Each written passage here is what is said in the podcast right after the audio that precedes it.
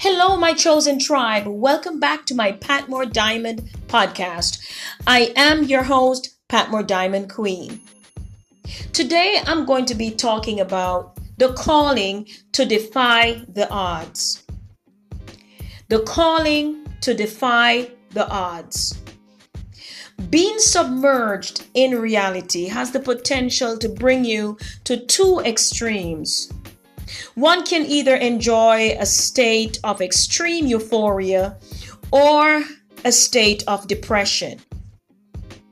It is very important for humans to understand that there is no permanent flow of the same energy in anyone's life.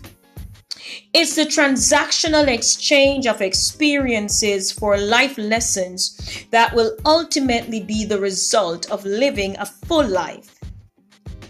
The Buddhist calls this the cycle of ebb and flow. The spiritual ebb and flow of energies will leave you at times feeling demotivated and unfocused. My friends, it is in this time that I need you to dig deep and detach from that line of frequency. In essence, change your mental station and connect to God's programming of the soul. At the depth of the soul, the most valuable food we can feed ourselves is the fruit of the Spirit.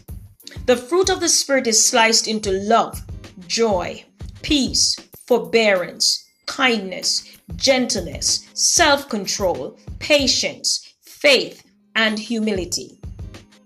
Under no circumstance should you give up your human spirit to be manipulated by external forces. The day you refuse to sail your own ship is the day you have opened the doors for the enemy to be your captain. Don't do it. My friends, be strong.